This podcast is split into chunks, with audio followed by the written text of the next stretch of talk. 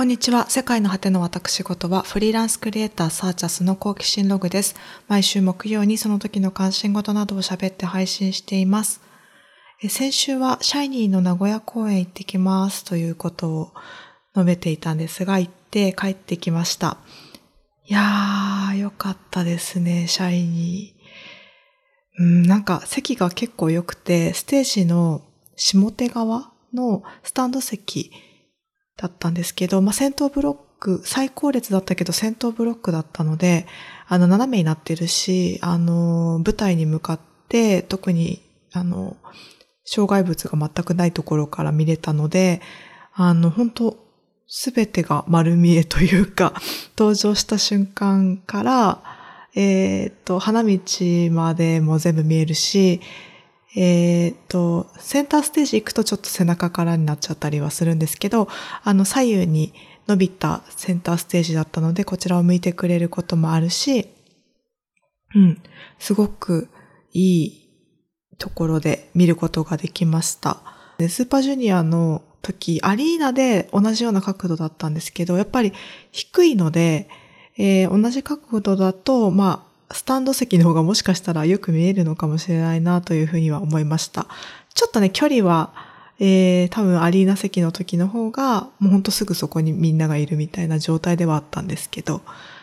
はい。で、あのー、シャイニーのファンダムって、シャイニーワールドって言って、略してシャオルさんたちなんですけど、なんか、すごい穏やかでした。あの、なんかみんなおしゃれというか、控えめな人が多いのかなと思ったんですけど、なんか見た感じトンチキな人もいなかったし、なんかすごく、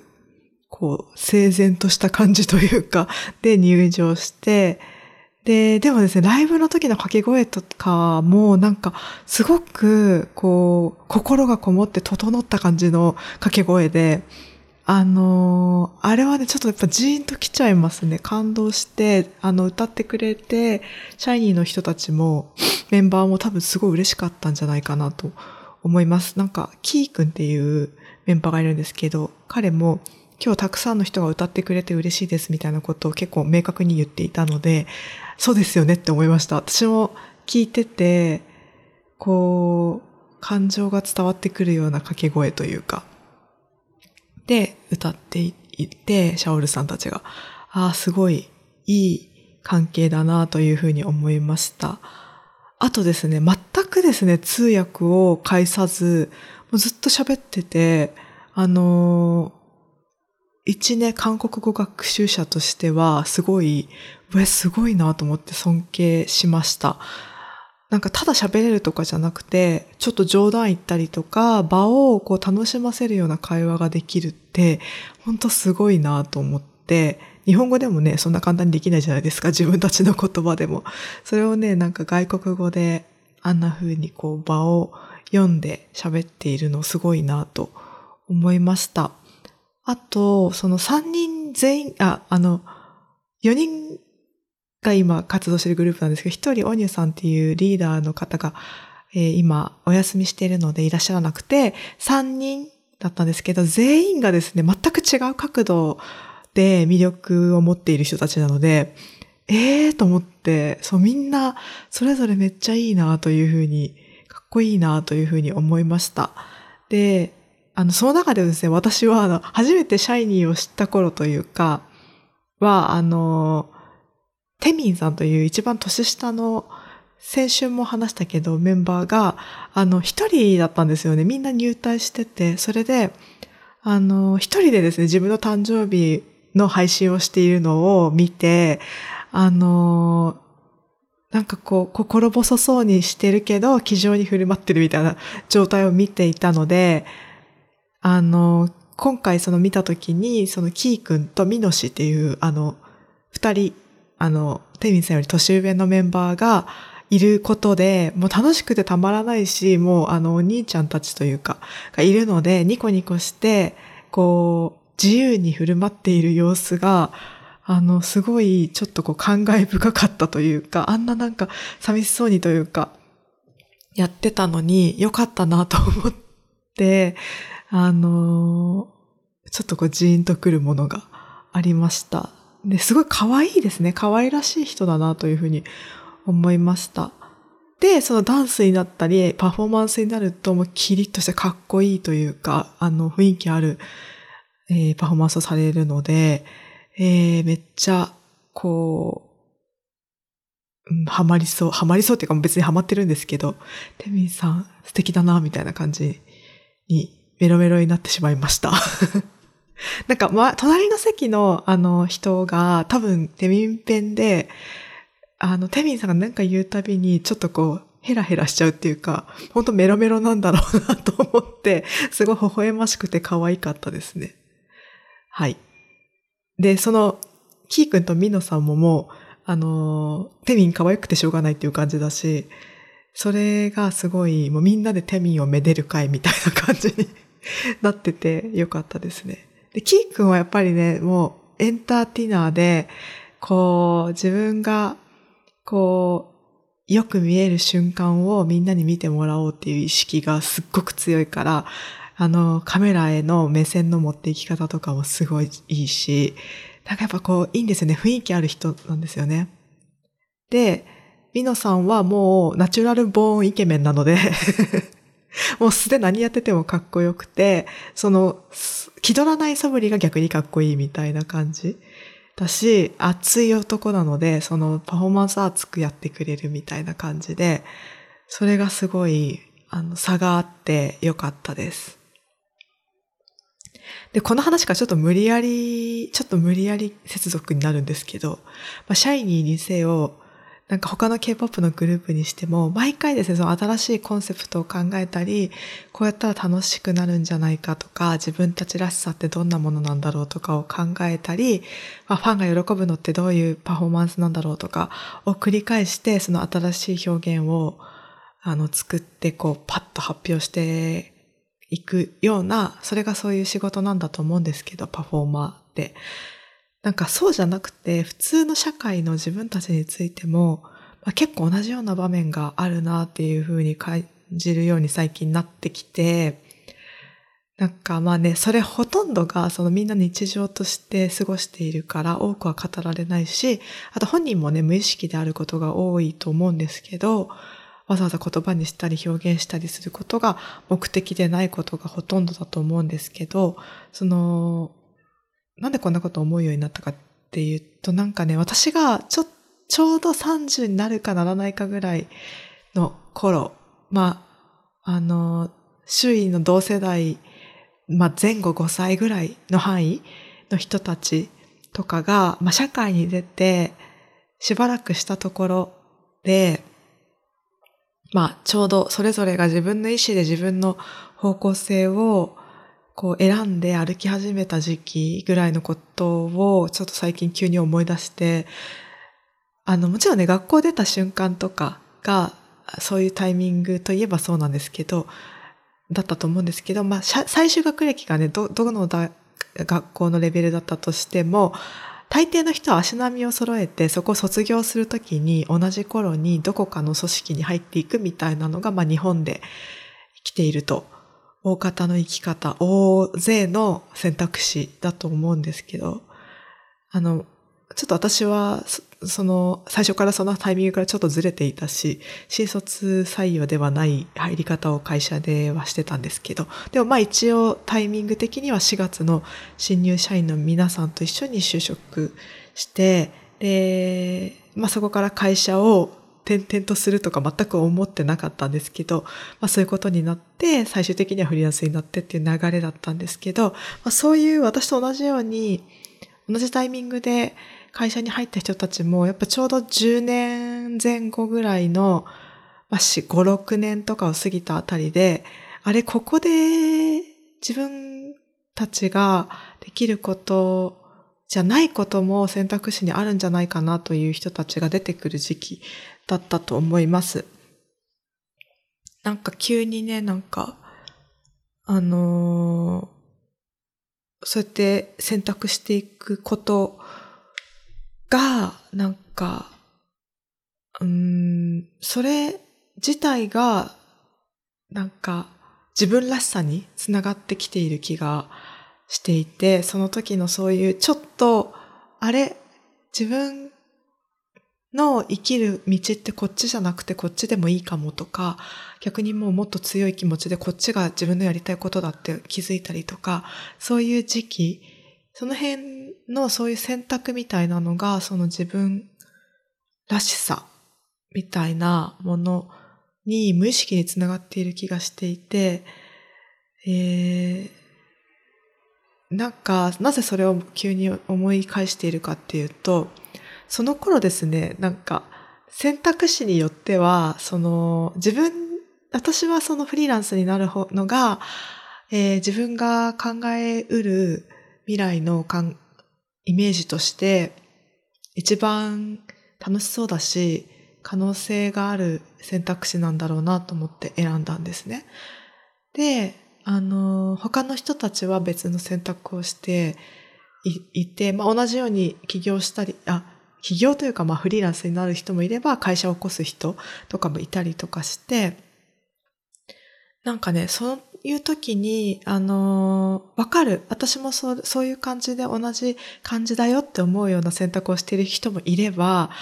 なんかあんまりよくわかんないな。なんでそういう選択をするんだろう。それって意味あるのかな？みたいな選択をしてをする人たちがいたりとか、あとそれについて、まあ、発信しているのとかを見たりとかして、あの、ね、あの、否定してるっていう意味じゃないですよ。何を選択してるか、そのもの自体を否定して否定してるんじゃなくて、あの、心から、その、なぜそうするんだろうって思っていた人たちというか、選択を、あの、ちょいちょい見かけてたんです。その当時ね。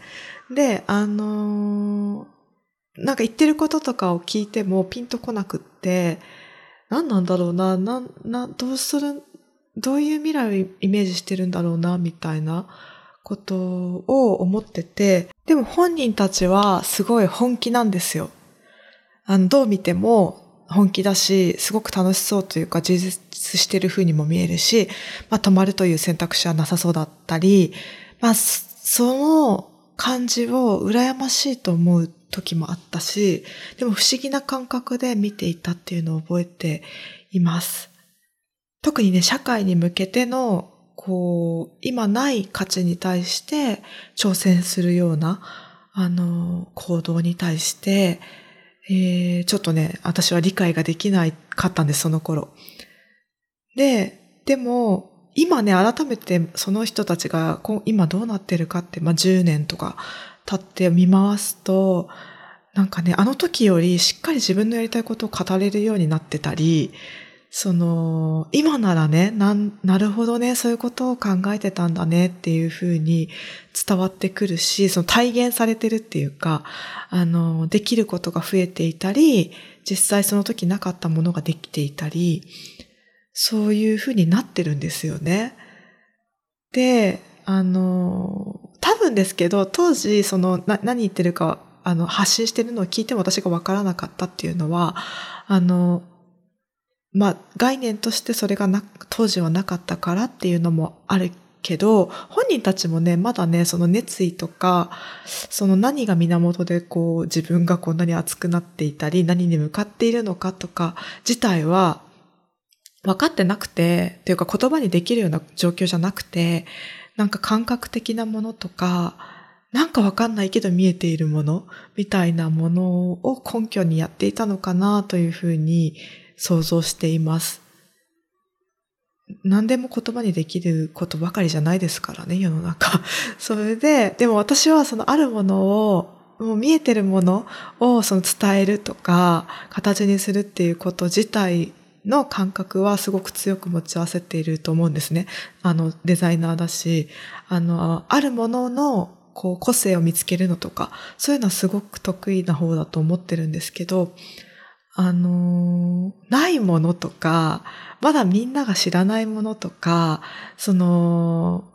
なんかこう、言葉になってない、形になってないもの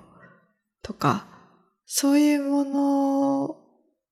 をなんかこう、形にしていく、わかるようにしていくみたいな感覚は、なんか少なくともね、当時は特に持ち合わせてなかったんだなと思い返しています。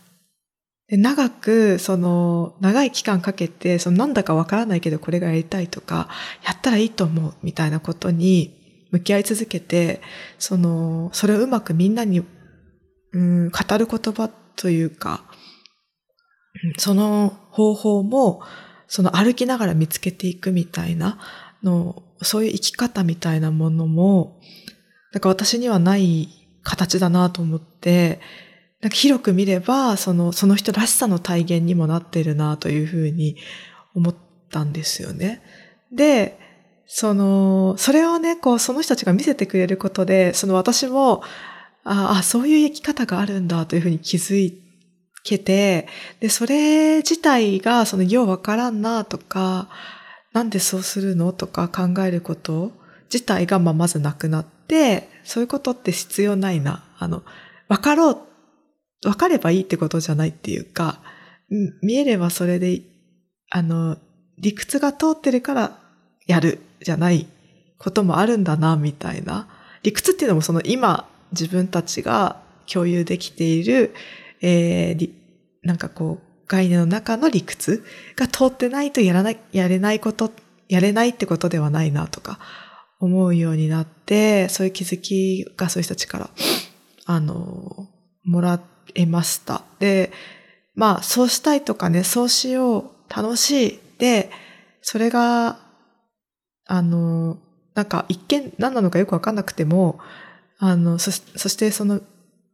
それがみんなに危害を加えるようなことだったらちょっと止めた方がいいと思いますが、そうじゃないんだったら、まあ基本的には、その人がやりたいようにやるのが一番いいよな、とか、思う、いますね。はい。大体ね、そういうふうに思えてなかったこと自体、もう私は心が超狭いっていうか、うん、みんな私がわかるように生きて当然みたいな感覚の表れで、めちゃくちゃ傲慢なんだよなとか思ったんですけど、まあ若い頃だったというのもあるし、若い子ってそういうものなのかなということに、えー、したいです。そうじゃない若い人もきっといると思うんですけど。まあ、そういう、まあ、強量なやつなんだよな、自分はっていうのをまた改めてちょっとなんか確認しました。はい。なんかちょっとめちゃくちゃ話になっちゃったんですけど、まあ、なんかその YouTube とかを今やってて、なんか発信するにつれ、こんなことをわざわざみんな知りたいのかなとか思ったりすることが結構ちょくちょく起こるようになってしまって、なんかなんだけど、でも、それをこっちがジャッジすること自体がちょっと傲慢。私は伝えたいと思ってるんだから伝えればいいかっていうふうに思ったっていう流れもちょっとあったりとかして、はい。なんか、それ自体が結局その、なんか自分を、がどうありたいかみたいなのを体現するために、その悩んだりとか迷ったり、その何かを選んだりしてるんだなっていうのを、なんか、えー、今ちょっと体験している感じです。社会のね、都合でどうにもできないこっちが選びたいけど選べねえなみたいなことはもちろんあるんですけど、でもそれでもできる中で、できることをやっていくっていうのが常にその自分の表現活動みたいなものでもあるし、えー、だからいつも同じ選択をする必要はないないじゃないですか。もう今こういうふうに思わないから、前とは違う選択だけどこっちを選ぼうっていうのも、またその、ね、なんか自分の自己表現みたいな感じにもなるんだなとか思って、それ思ったら、その自分のことをね、あの、あんまり考えすぎるとちょっとしんどかったりはするんですけど、でもそれ自体も自分だけが知ってる、なんか自分ドキュメンタリーを自分が見てるみたいな感じで、あの、考えると、ちょっと感慨深いなとかいう風になって言っているっていう謎の謎の所感です なんかね、この季節も相まってなのか、もうこの年末だから、えー、ちょっとこう、なんとなくな謎にこの一年間を総括しようかなみたいな気持ちが湧いてきて、来ません？来てしまって私は。それで、なんか、もう、なんかわかんないけど、12月はもう、働かなくてもいいかなぐらいにちょっとなんか思ったりしてたんですけど、まあそうはいかないんですけど あの、そう、そんな簡単に収まらなかったので、まあ仕事はするんですけど、ちょっとなんか、まだ大晦日じゃないのに大晦日みたいな気持ちになって、ちょっと感傷的になって、こんな話を今回はしてみました。うん。なんかみんな自分をね、自分で上げて生きていくしかない。生きていきましょうという感じですね。はい。えー、そう、そういう感じになっちゃいました。え、まあ、名古屋自体はすごい楽しくて、あの、めっちゃ食べて、お腹いっぱいポンポコリンの状態なんですけど、あの、それがなかなか減らなくて、それもちょっと、年内にどうにかできできるもんなんだろうか、このお腹みたいな感じに ちょっとなってるんですけど、あそういうのも含めて、その、なんだろう、ずっと同じことってないなとか、思ったりしましたし、えー、場面場面でね、落ち込んだりすることも多々あるんですが、楽しい時間をできるだけ増やしつつ、やっていけたら、今後の先もやっていけたらいいなと思ってます。はい。えー、なんじゃこの話。まあみんな、えー、自分をね、上げて、12月もやっていきましょう。はい。以上です。インスタグラムでは更新したらストーリーで通知をしています。アットマーク sh.c.hs サーチャスで探してください。お便りはいつでも募集しています。概要欄にお便りフォームありますので、感想などありましたらぜひお寄せください。届いたら私が非常に喜びます。お待ちしています。えー、それではこの辺で、バイバーイ。